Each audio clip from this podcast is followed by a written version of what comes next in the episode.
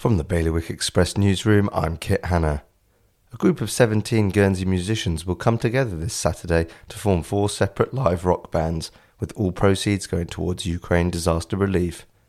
Meanwhile, a Jersey woman marking four years since her breast cancer diagnosis and her two crazy friends have raised more than £16,000 for a local charity after braving the shave yesterday. More than 50 Guernsey residents have started undertaking scent training work with their dogs for the benefit of their pets' mental health through Canine Behaviour Guernsey. And Islanders will be able to fly directly to Rennes this summer, the first time there has been a commercial air link between Jersey and France for more than seven years. For more on all of today's stories, visit bailiwickexpress.com. Your weather is going to be cloudy with occasional drizzle. The wind will be a west to southwest moderate force 4 to fresh force 5, and there'll be a top temperature of 11 degrees. That's the latest from the Bailiwick Express news team.